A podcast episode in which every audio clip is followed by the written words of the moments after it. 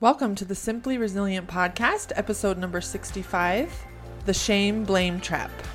My name is Jessie Ellertson, and I am a certified life coach and a military wife who is in the trenches of life with each of you. This podcast is for military wives who know how to handle the challenges of deployments and frequent trainings, but want to improve the experience that they are having in the process. If you are ready to thrive while your husband is away, then you are in the right place. Today, we're starting out our episode with a battle buddy moment. Today's is a Facebook review from Kina, and she says, Jessie is the perfect life coach. She provides an encouraging and uplifting experience that can benefit anyone who wants to stop stressing and start living. It was eye opening to be involved as she and the others in attendance shared their own experiences and helped us all see a better pathway to a happier life. So, most of my Facebook reviews came from people who attended my life coaching dinner parties that I used to host in my home in my first year of life coaching when I was getting practice and getting clients. I would host a weekly dinner party in my home where I did group coaching. I've explained this in previous episodes, but I'm going to just say it again really quickly because it gives a little context to some of these reviews that come from Facebook. So I had seven women in my home, and I would make a beautiful meal and we would get to know each other. And then we would move into a group coaching session where I would draw names out. Everyone would put their name in, everyone who was interested in being coached. And I would coach about three or four people over an hour and a half. And it's such a fun experience to be in a group coaching session where you get coached and then also you get to hear other people's coaching because getting coached is always amazing. And then hearing other people get coached, you can honestly get insights from that experience that you almost, they're just harder to get from your own coaching sometimes because you're just not so caught up in the emotion of it when someone else is getting coached. And you can often find a really parallel problem you're having, even if your circumstances are different than the ones they're getting coached on. You can find those parallel circumstances. And so then when they get those ahas and those moments of clarity and that that thought wiggling it can often wiggle some thoughts for you. So, if you have the opportunity to be in a group coaching session, I highly recommend it. I love doing those in person events and hope to get them going again at some point, maybe an annual retreat or something like that. I have so much fun with the in person stuff. And uh, while I love coaching online as well, and I'm so grateful to have that option, in person events have my heart. So thank you very much for that review, Kina. I love to hear from you guys. So if you've worked with me or listened to the podcast, go review my coaching on Facebook and go review my podcast on iTunes, is probably the best place to leave a podcast review. And then I share those battle buddy moments at the beginning of most of my episodes. And I would love if you took a minute to leave that review for me. It means so much. Okay, so today we are talking about shame and everything that goes with it. This is a really challenging emotion and a very human emotion. We all feel it very frequently. Our lower brain offers it to us all the time. So, we're going to talk about what it is, what happens when we get stuck in it, what the higher brain version of shame looks like, and I'll explain that to you. A lot of really applicable examples, and then we're going to talk about lots of solutions to shame. So, buckle up. Here we go. This is not any kind of encyclopedia definition, but my definition of shame is basically the belief that you are unworthy and unacceptable based on what you have or haven't done or the actions you're taking or not taking. Now, I want to say here really quickly that there are many kinds of shame. But the one that I'm going to be focusing on today in this podcast episode is the shame that comes from either, you know, the actions we're taking or not taking, it comes from mistakes we make or problems that we create for ourselves or for others. So that's the one we're focused on today. Now, understanding a little more of what shame is, that it's about our unworthiness, our unacceptability, and not based on who we are, but based on what we've done, right? Uh, I want to explain a little bit of what I like to call the shame blame trap or the shame blame cycle or loop.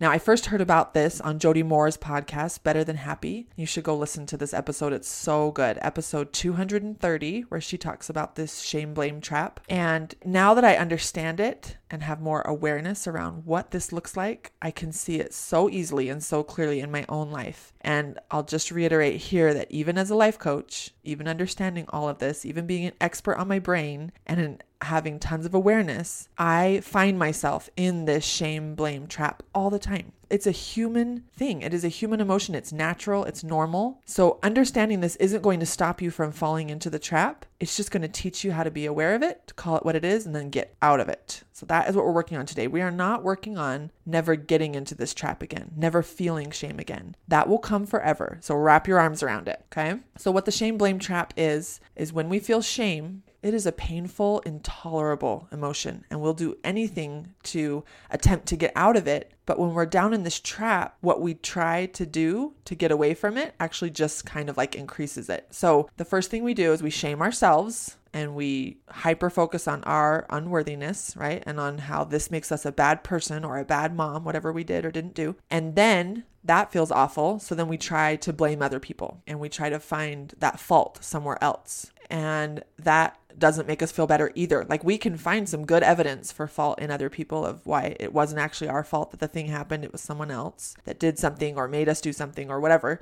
But then that we don't feel better there either. So then we go back to ourselves, shaming ourselves, then back to blaming others. And that's that back and forth. Now, this back and forth loop can happen quite quickly in our brain. You can go me, them, me, them, almost back and forth that fast. Or sometimes you'll mull on yourself and your your fault for a day and then like the next day you'll kind of be more focused on how it's other people's fault and then the next day back to yourself. And we can get stuck in that trap. Sometimes it resolves once we recover from you know, maybe once the problem is resolved or once the people that we hurt or, you know, uh, whatever the problem is, once they say, like, oh, it's not a big deal, once that part of it resolves, sometimes we can let ourselves out of that trap. But sometimes when it's when it's a big deal and the people that either that we've hurt ourselves or other people don't recover from our mistake or our error, we can stay in this trap for a long time and we can even like set set it aside and then revisit it at times. So sometimes we'll just it'll just stop being kind of at the front of our minds, but the trap is still just waiting there so that if something happens that will bring this problem back up into our minds, we're just right back in that trap. So I want to give you guys a quick example of this. Just a couple of weeks ago, it was Sunday, and we were having church online.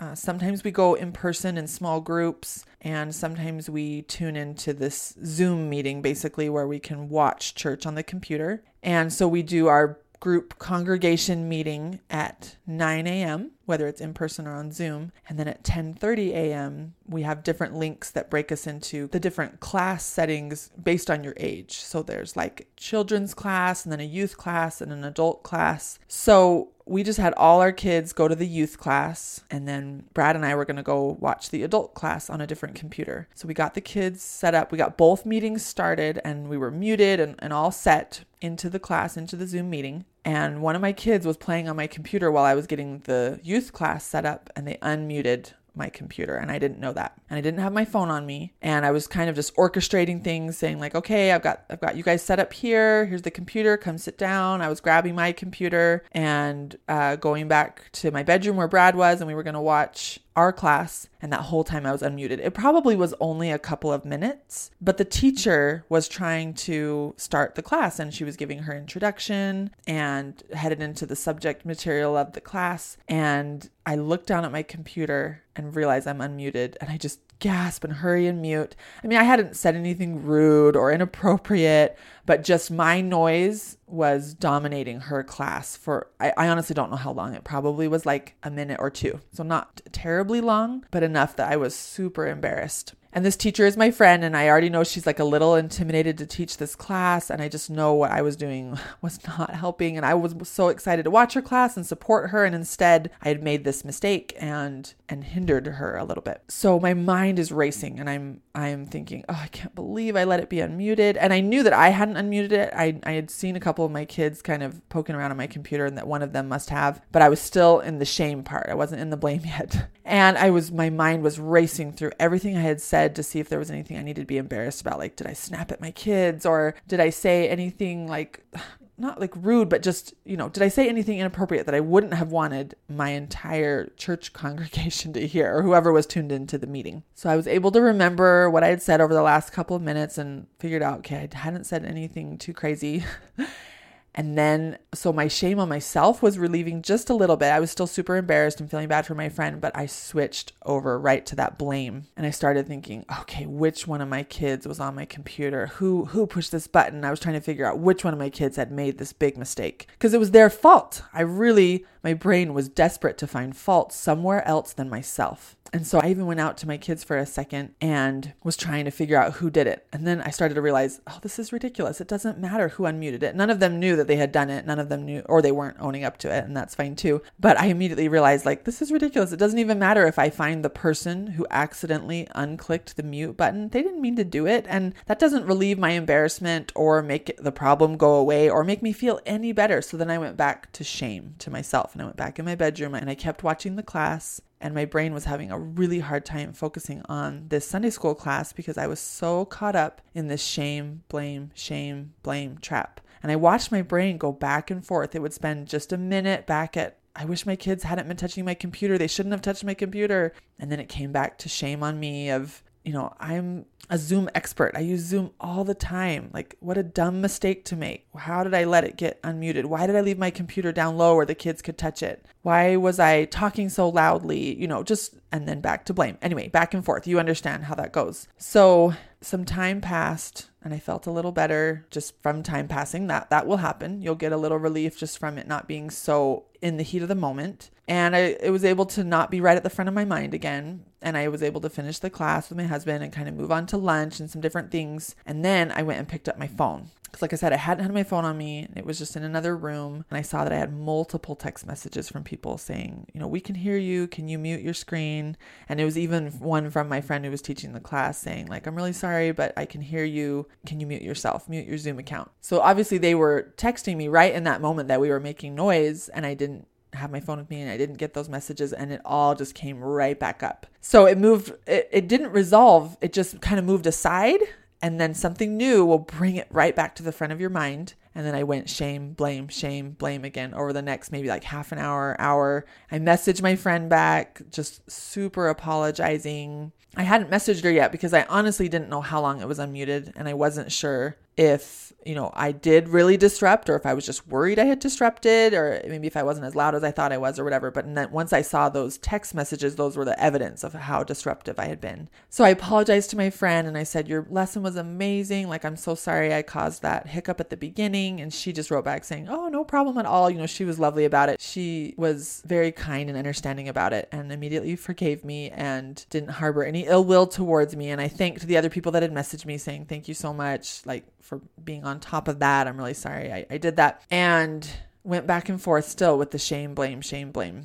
Okay, so I'm going to pause with that example right there because when we get to the solutions section of this episode, then I'll talk about some of the ways that I was able to get out of this particular shame blame trap. Okay, so the next thing that I want to talk about when it comes to all of this is the word guilt. So, guilt is very similar to shame. It's like I, I call these two emotions like ugly cousins. I don't know why I call it that. I just like to call it that when they are incredibly similar emotions, but one is coming from our lower brain and one is coming from our higher brain, and we often will misuse them. We'll think we're in guilt when we're actually in shame. And that's basically when we just indulge in the emotion that our lower brain offers us versus the emotion that our higher brain offers us that actually serves us. So guilt actually serves us. And another thing that's important to point out here is we often misuse the word guilt. So you'll say, like, oh, I'm just experiencing mommy guilt, or I, you know, I, I'm on a guilt trip or something, where really what we're saying there is shame. We're using the word guilt, but what we mean is shame. So when we feel mommy guilt, we're thinking, I'm a bad mom, not I love myself. I am a great mom and I made a mistake. That is guilt. Shame is I'm doing a bad job. I'm a bad mom. So it's really important to understand these very similar emotions so that we use them correctly because guilt really does serve us. Guilt basically means that we believe that the action that we took or didn't take was a mistake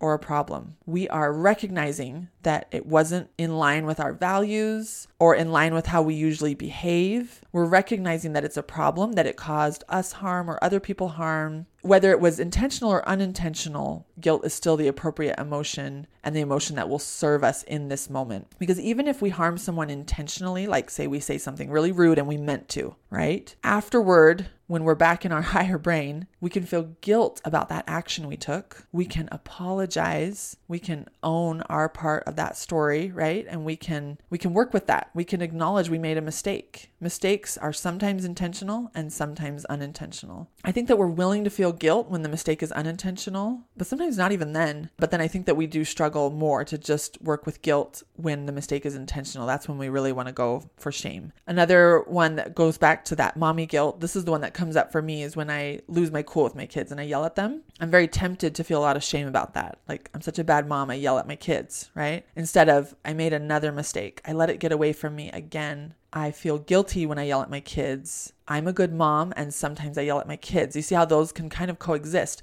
I'm a good mom, and I made a mistake and I yelled at my kids. And that one, I think the reason why it's so tempting to go to shame for that one. And and lots lots of other examples that i'm sure will be coming to your mind as i'm talking about this is when we do it over and over because then it feels more intentional. It feels more like i should be over this by now. I should be a master of this. If i'm doing it over and over i must not be sorry. But we can make the same mistake over and over again and be sorry every time because that is what it means to indulge in our lower brain is to do something that is not productive or doesn't serve us. It's not who we want to be. And yet our lower brain will offer it to us forever. My lower brain will offer to me to yell at my kids forever. Now I am getting better at staying in my higher brain and remembering who I want to be in that moment when I'm frustrated and tempted to lose my cool. But sometimes I indulge in what my lower brain offers me, and sometimes I stick with what my plan is, with my intentional plan that I create with my higher brain. And none of that affects my acceptability or my worthiness as a person, as a mother. It is all in the realm of mistakes and errors and humanness. And I can accept my humanness. I can accept my mistakes and errors. I can feel guilty. I can feel sorry. Remorse is another great word in this area of staying in guilt instead of shame. I can feel a lot of remorse over the action that I've taken, whether it's an individual action or an action on repeat, like the yelling. And I can own up to my part of it, make amends where possible, try to do better all the time. That is that is being human.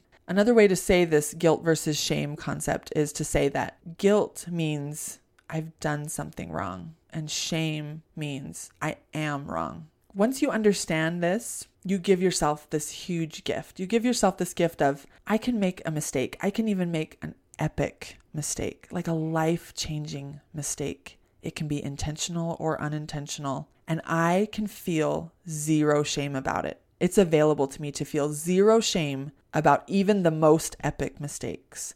And understanding this, especially in conjunction with the model, we understand that shame will always come from our thoughts, right? Shame is a feeling, it goes in the F line. Guilt is a feeling, it goes in the F line. And our feelings always come from our thoughts. So in this model, where we put our mistake in the C line. We put the the thing we did wrong, the the mistake we made, the error we made goes in the C line, and then we can think whatever we want about that mistake. And if we're feeling shame about the mistake, it's because of the thoughts we're having about it. It's because we're thinking I'm a terrible person. We're making it mean something about who we are, about our acceptability and our worthiness rather than just what we did and the decision we made in that moment. We're making ourselves equate to the actions we take. The reason that we go back to shame again and again is we mistakenly believe it will motivate us. So, like, just as I was saying that we can earlier in this episode, that we can accept our faults, we can accept our mistakes, we can make epic mistakes and not feel shame about it. I want you to check in with yourself right now, check in with your brain, and see if it's saying to you, like, if I make an epic mistake and I don't feel shame about it, how will I ever stop making mistakes? Do you have any of those thoughts coming up for you right now as I say these things? I want you to watch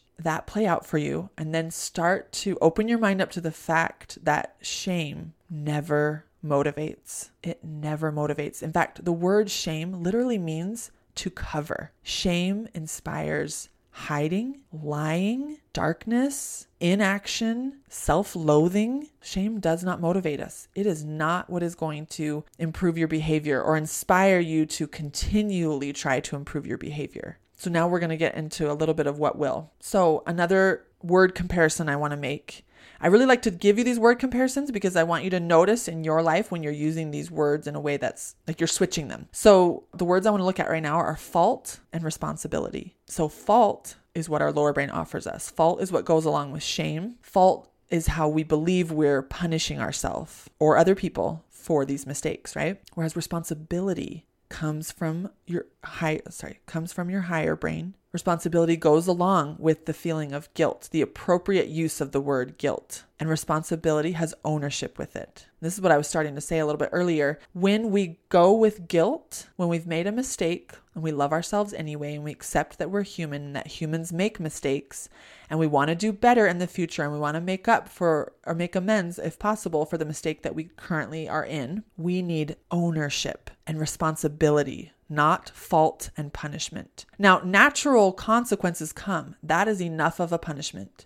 We do not need to add pain on top of pain. We accept the natural consequences of our mistakes, but the punishment is not what is going to motivate us to not do it again. Feeling that ownership, accepting that responsibility for what we've done, is what feeds into our confidence, our self confidence, that we know how to handle mistakes we know how to love ourselves anyway and have our own back. We know how to make it better and we know how to try to not do it again. And that is what will motivate you to always be seeking to make fewer mistakes while simultaneously understanding that as a human, you will forever make mistakes. So if we master this ability to process our mistakes, basically, to make a mistake and process it in a way where we don't beat ourselves up, punch ourselves in the face, and instead we make the most of it, right? We learn from it. We understand why we did it. We understand that we didn't want to do it. We make plans on how to decrease the chance that we'll do that same mistake again in the future. That all comes from appropriately using guilt, taking responsibility and ownership for that action, and then moving forward. I want to give you another example here. I have shared this example as a hot mess moment in a previous episode, but I'm going to share it here again in, in, just a little different way. So, during my husband's first deployment in 2013, you guys know I broke my leg right at the beginning. And it took a long time to piece our lives back together from him being out of the country and me being laid up for months, basically. A lot of things really kind of slowly fell apart and took time as I pieced my health back together. I pieced our lives back together. And then he got home and we continually were like fixing little things that just fell away. They just, their priority went way down. So one of those things was nobody ever got my van re registered when the registration expired. So it just completely fell off of my radar, my husband's radar, everyone who was helping me radar. It just it just wasn't a priority, even though logically it is a priority. But there were just other more pressing things when you're in those extreme moments, right? And then by the time I was feeling better again, just somehow I, I never thought of it. It's just something that my husband typically takes care of and he was gone. And I just had other things that I was focused on and, and it just was nowhere on my radar. So I get pulled over 10 months after my registration expires. 10 months, you guys. Like almost a full year. Like it's going to expire again. That's how long it had been.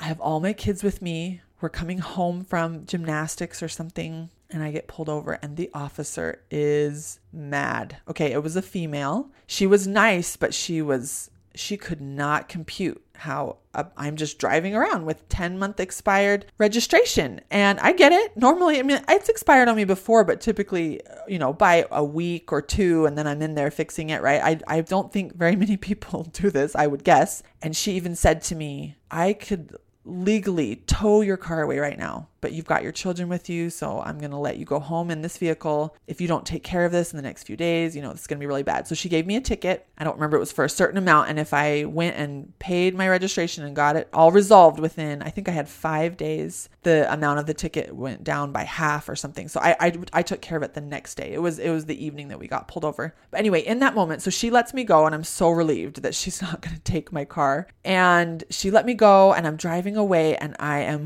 mortified. I am just mortified, right? Like, I understand logically why it happened and why it's okay. I understand that the circumstances were very extreme with my husband's deployment, my leg breaking. I understood that it expired right in the thick of all of that, and then it just was off our radar. But I was quickly making it mean a lot about who I was as a person. I'm disorganized. I'm not a good adult. I'm, you know, I I don't know how to be responsible. I don't know how to take care of things. I also found it really fascinating that one of the thoughts that I had really immediately after driving away from the police officer was never tell dad. That was just this thought that came flying into my brain. So I knew I was going to tell my husband, and I sure I get, you know, embarrassed in front of him, but not so much. I know that I feel safe with him. I feel like I can tell him even my worst things and that our love is whole and complete and our relationship is strong. And I tell him things. So I knew that he was going to find out. And I was okay with that. My brain was like, never tell dad. And that is that shame coming through so strong. Hide this. Never tell dad because of what he'll think of you once he knows that you went 10 months past the expiration date of your registration. And this is something that I know about myself and my relationship with my father, which is actually a really great relationship. And my concern in telling him has nothing to do with the way that he treats me when he finds out about my weaknesses. And I truly don't worry about if he'll love me or not based on if I am irresponsible or not. But I do have this story in my brain that plays out probably just from my childhood, but it's not because of what he actually thinks or because of what I believe about if he loves me or accepts me for who I am and with my mistakes. But this little story says, like, put on your best face for your dad. He needs to always just see how responsible you are and how put together you are and what a great adult you are. And if you have mistakes, hide them.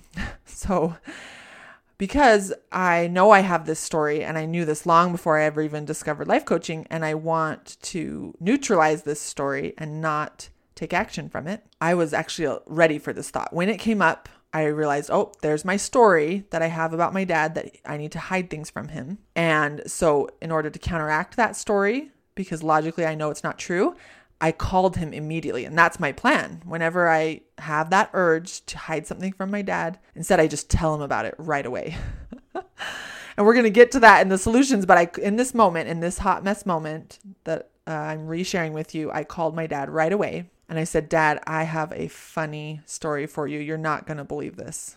And I told him the story, and he was shocked. He couldn't believe it. And he probably, he may have even slightly judged me in that moment or whatever. He indulged in some of that. I don't know. It doesn't matter. That's all his model. Uh, I felt so good telling him. It immediately neutralized that shame of like, you need to hide this. This is so embarrassing. Instead, I just told it like the funny story that it was. And I told my husband what happened. I went the next day. I took that responsibility and that ownership over my mistake. I paid the registration, paid the ticket, got those new stickers on my car, solved the problem, moved on as the awesome adult that I am. Okay, so this is perfect time to head us into our solutions. So the first solution that I'm going to offer you, which we have talked about many times in this podcast, is awareness. Awareness equals authority, you guys. Just understanding shame, understanding what it looks like when you feel shame, why you feel shame, that it's normal, all of that is the awareness. And that is the, always the first step. That is always the first little piece of any solution. So start with awareness. The second solution that I'm going to offer you is to use the right words. So that's one reason why I spent some time talking about those different words that we mistake sometimes and what they actually mean.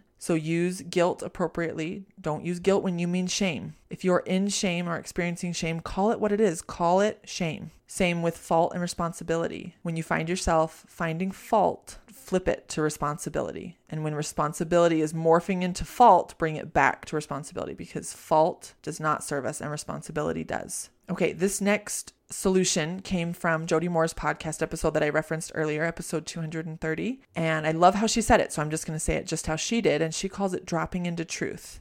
So when you catch yourself in a moment of shame, whether it's from something you've done, something someone else has done, whether it's intentional or unintentional, one of the best ways to neutralize the shame is to drop into the truth of the moment. So we just say out loud to ourselves or, or whatever exactly what is true. What are the facts? And you know that's all that can ever go in the C line. So this is why it can really help in this moment when you're ready, not necessarily right in the heat of the moment, but if you give yourself a, a minute, get a little space from the, the moment, write out a model. Do a thought download and write out a model and make yourself only put the facts in the C line. Okay. So in my example, we're to I'm to apply each of these solutions to my example because that's what I did. That's how I solved the example that I gave of unmuting myself during the church Zoom meeting was I coached myself and I went to some of these places. I utilized some of these solutions. So I called it what it was. I said, I am currently stuck in this shame blame trap. I'm watching myself. I got that awareness. I called it what it was. I'm watching myself go back and forth between shaming myself and blaming other people. And I did a little thought download on what happened and what I was currently trying to do to solve it that was not working. I was just staying in that miserable place. And then I wrote out what were the facts of what happened, not the story I was telling about it, that I was this a disaster and that I had ruined the lesson and you know all of that drama. Take away all the drama and just do the facts. The facts were that I did put my computer at a place that my young kids could reach, my little girls could reach, and they were pushing buttons. So were some of my other kids. It wasn't just my little kids. They just my my computer was on the table and the kids went for it and I didn't stop them. Okay? So that was a fact. My kids touched my computer. We made noise for a certain amount of time at the beginning of a meeting. I received 3 text messages from people asking me to mute my computer. I apologized to my friend and she said it was completely okay. Those are the facts of what happened. I take away that drama and I realize like I have a little bit of responsibility to take care. I made a mistake. I did give her a hiccup in her lesson that we just all quickly moved on from. And I make mistake. I'm a human. I make mistakes. When you drop into truth, that's what it does. It takes away all the drama, all the it takes away that dramatic story you're telling that is keeping you in the shame blame trap. So these are all the ways to get out of this trap, to learn to become an expert at processing these experiences that typically will create a lot of shame for us. And another thing to that's important to acknowledge when we're dropping into this truth of the circumstances is that neither the shame story or the blame story that we've been telling are true. It's not true that I'm an awful person, and it's not true that someone else is an awful person and it's their fault. I made a mistake or someone else made a mistake, and that's what's true. Okay, the next solution is to say it out loud to someone. Remember that shame will immediately make you either want to hide or deny what happened. Hide is the really common one, and deny is just another one we try out usually when hiding isn't working or something. So if you, I wouldn't some people do this. I I don't tend to. I mean, you see me put some of my, you know, hot mess moments out here on the podcast and I really like to be authentic and vulnerable with you guys. But I wouldn't necessarily like go on Facebook right away and be like, "Guess what happened?" as a as a way of trying to neutralize the shame. I would pick one or two people, trusted, loving people who you know will take good care of this information because they love you and I want you to say it out loud to them. When I tell you my hot mess moments, usually they are quite a bit in my past and I've completely recovered from them and I feel no shame or embarrassment from them anymore. They're just funny to me now, right? But they're very real moments that in the moment I wasn't laughing typically. I was embarrassed and, and either indulging in shame or having a strong urge to indulge in shame. So I would just, with this solution, I would do it carefully. You have to do what works for you. If putting it on Facebook works for you, go for it. What I'm wanting to encourage with this solution is vulnerability. And vulnerability can be with just one other person. It doesn't have to be vulnerable to the world. I just want you to say it out loud, be vulnerable, and get rid of some of that power that hiding in shame has created. That's what gives shame its power is hiding. So that's why it's so great at neutralizing it. Experiencing that exposure just brings the circumstances into the light, which in the moment you think is going to be more painful than the shame you're feeling. But if you think back in your past and you ask other people, exposure brings relief. Even if it's a little bit painful at first or kind of like pain surrounded by relief or something, it feels better than the pain of shame. So, this is a really important one. And again, you need to do it in a way that makes sense for you. Okay, the next solution is being willing to be wrong. Or another way to say this is being willing to accept what people are saying or thinking or, you know, quote unquote, accusing you of, right? That's another way that we'll feel shame. We either feel shame because we're worried about what we think about ourselves, right? We're harshly judging ourselves, or we'll often feel shame because we're worried about what other people are thinking about us, that they are harshly judging us. So if you get called out on something or receive a text or an email or a phone call of someone saying, you know, here's what you did that was wrong. Here's what you did that hurt me. Whatever it is that brings up this this circumstance right that will give you an urge to take it to that shameful place try on just saying they're they might be right or they're even you don't have to say like oh you're 100% right. I did this all wrong. But you just say like say someone says you were uh, out of line there. Like you shouldn't have said that. Just try saying like you're right. I shouldn't have said that. Or if someone says like you're, you know, you're over the top. Right? Like you're just too much or you're you're so selfish, right? Like say they're they're calling you on something, right? And they're saying you're so selfish. Just try saying like you're right. I am a little bit selfish sometimes. Like you're not saying, you're not self deprecating and you're not just giving them the power, but power comes in saying, I'm, I'm willing to be wrong here. I did something a little bit wrong. I made a mistake, right? We're not saying that they're right, that we're a bad person. We're saying they're right. I did something wrong. We're owning our mistake. We're willing to be wrong. We're willing to let them be a little bit right. Like there's so much power in that. We're worried that that's giving away our power, but we don't give away our power unless we're saying that the shame is right. If we're just saying that the guilt is right, then that's keeping our power. If we're saying that what they're saying about us that would promote the shame, if that's right, that is giving away our power. So don't do that. Just say, you might be a little bit right about that. I'm definitely a human. I definitely made a lot of mistakes. This was one of them. I wish I hadn't done it. Like, you're right. I was a little bit selfish in this moment. It doesn't mean I'm a selfish person. It means I behaved selfishly in this moment. There's a lot of power in that. And that leads me right into my next solution, which is to accept your humanness. And we've talked about that a little bit throughout the episode, but to just say, this is what it looks like to be a human. I will forever make mistakes. There will never be a time in this life where I will graduate to a place where I stop making mistakes. And the sooner that we can just, like, even if we logically understand this, we need to get our lower brain on board with this concept because that's what it's offering us when it's saying, let's, let's go to shame. It's saying we shouldn't have made this mistake. We shouldn't make mistakes. So we're just calling it on that story. We're saying to be human is to make mistakes. And then I get to decide what I do with those mistakes. And I get to decide what plans I put in place to try to avoid certain mistakes in the future. But I will never stop making mistakes. So, one of my favorite intentional thoughts to think when I go, when I just, you know, in kind of small moments when I go to shame or beating myself up, I can just quickly reroute it with this thought turns out I'm human. So I'll make a mistake in a recipe, or I'll forget to sign one of my kids' school assignments or I'll forget to go to a meeting, right? Some some of these smaller mistakes, but no matter how small they are, we can be very quick to judge ourselves harshly for these mistakes. And I'll be so tempted to judge myself and be hard on myself and think that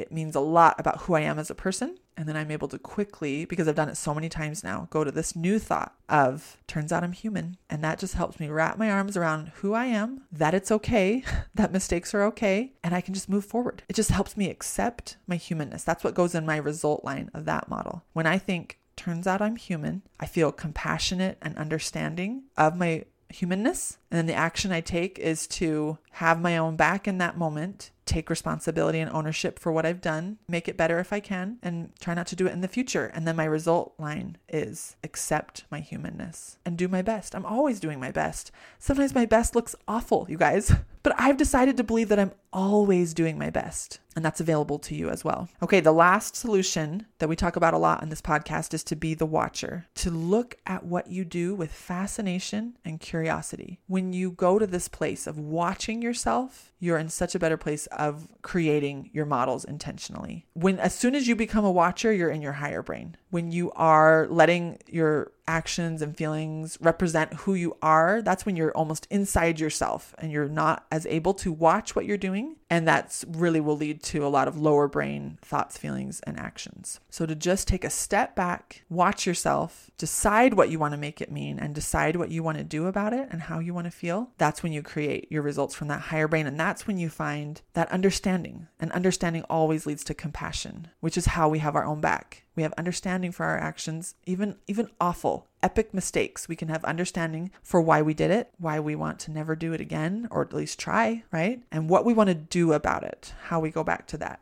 ownership. Okay, that is what I have for you guys today. Your mission for this episode. I want you to find an example from your immediate past of when you felt shame. Just like I shared a couple of examples here with you in the podcast. And I want you to see if you went into that shame blame trap. Maybe you did, maybe you didn't. We don't always, but it's it's quite common. And I want you to see how you attempted to resolve it. And I want you to kind of check in with yourself and see if it is resolved or if you've just set it aside and that something could come up that would bring it right back to the front of your brain. And so that's kind of an interesting exercise. And then apply these solutions solutions to it and see what how that might have affected it. Drop into truth about it. Make sure you're using the right words. Say it out loud to someone if you're still keeping it to yourself. Make sure you're being the watcher and approaching it with fascination and curiosity. See if you need to just be willing to be wrong about what happened and accept your humanness. As you do this, you will be better prepared for when fresh moments of shame come up in your future. And you can practice all of these things and see what happens. Again, in the moment, I want you to just let it be what it is because we're often not ready to switch how we're feeling right in the moment. Just notice that you're in the shame blame trap. You don't need to change it. Just start with that awareness. And then later, when it's not so fresh, when it's not so heat of the moment, see what you can do about it. Start to wiggle it, start to coach yourself on it, right? Just let it be a very gentle, loving process, especially if this is brand new for you. This can take time. Even for me, who's been doing it for a long time, I still give myself a ton of grace, a ton. I mean, I always will give myself grace, but I still give myself time. I still let myself indulge in these unproductive emotions right in the moment. And I just watch myself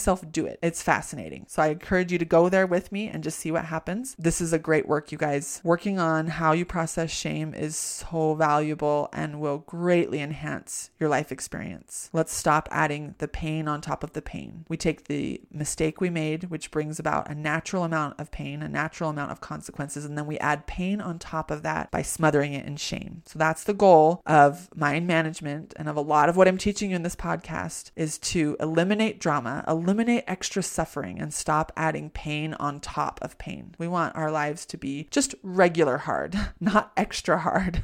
okay, so thank you so much for listening, and I'll talk to you next time. Are you guys ready to take what you are learning here in this podcast to the next level? Then join me for resiliency training. This is my monthly coaching program that includes a private coaching session with me each month, along with weekly content and individual email support. Start anytime for just $100 a month and continue at that rate desired with no obligation. We can all use a little help sometimes to get through the difficulties of military life, and that's exactly the boost this program will give you. Sign up on my website, simplyresilient.net. I cannot wait to work with you.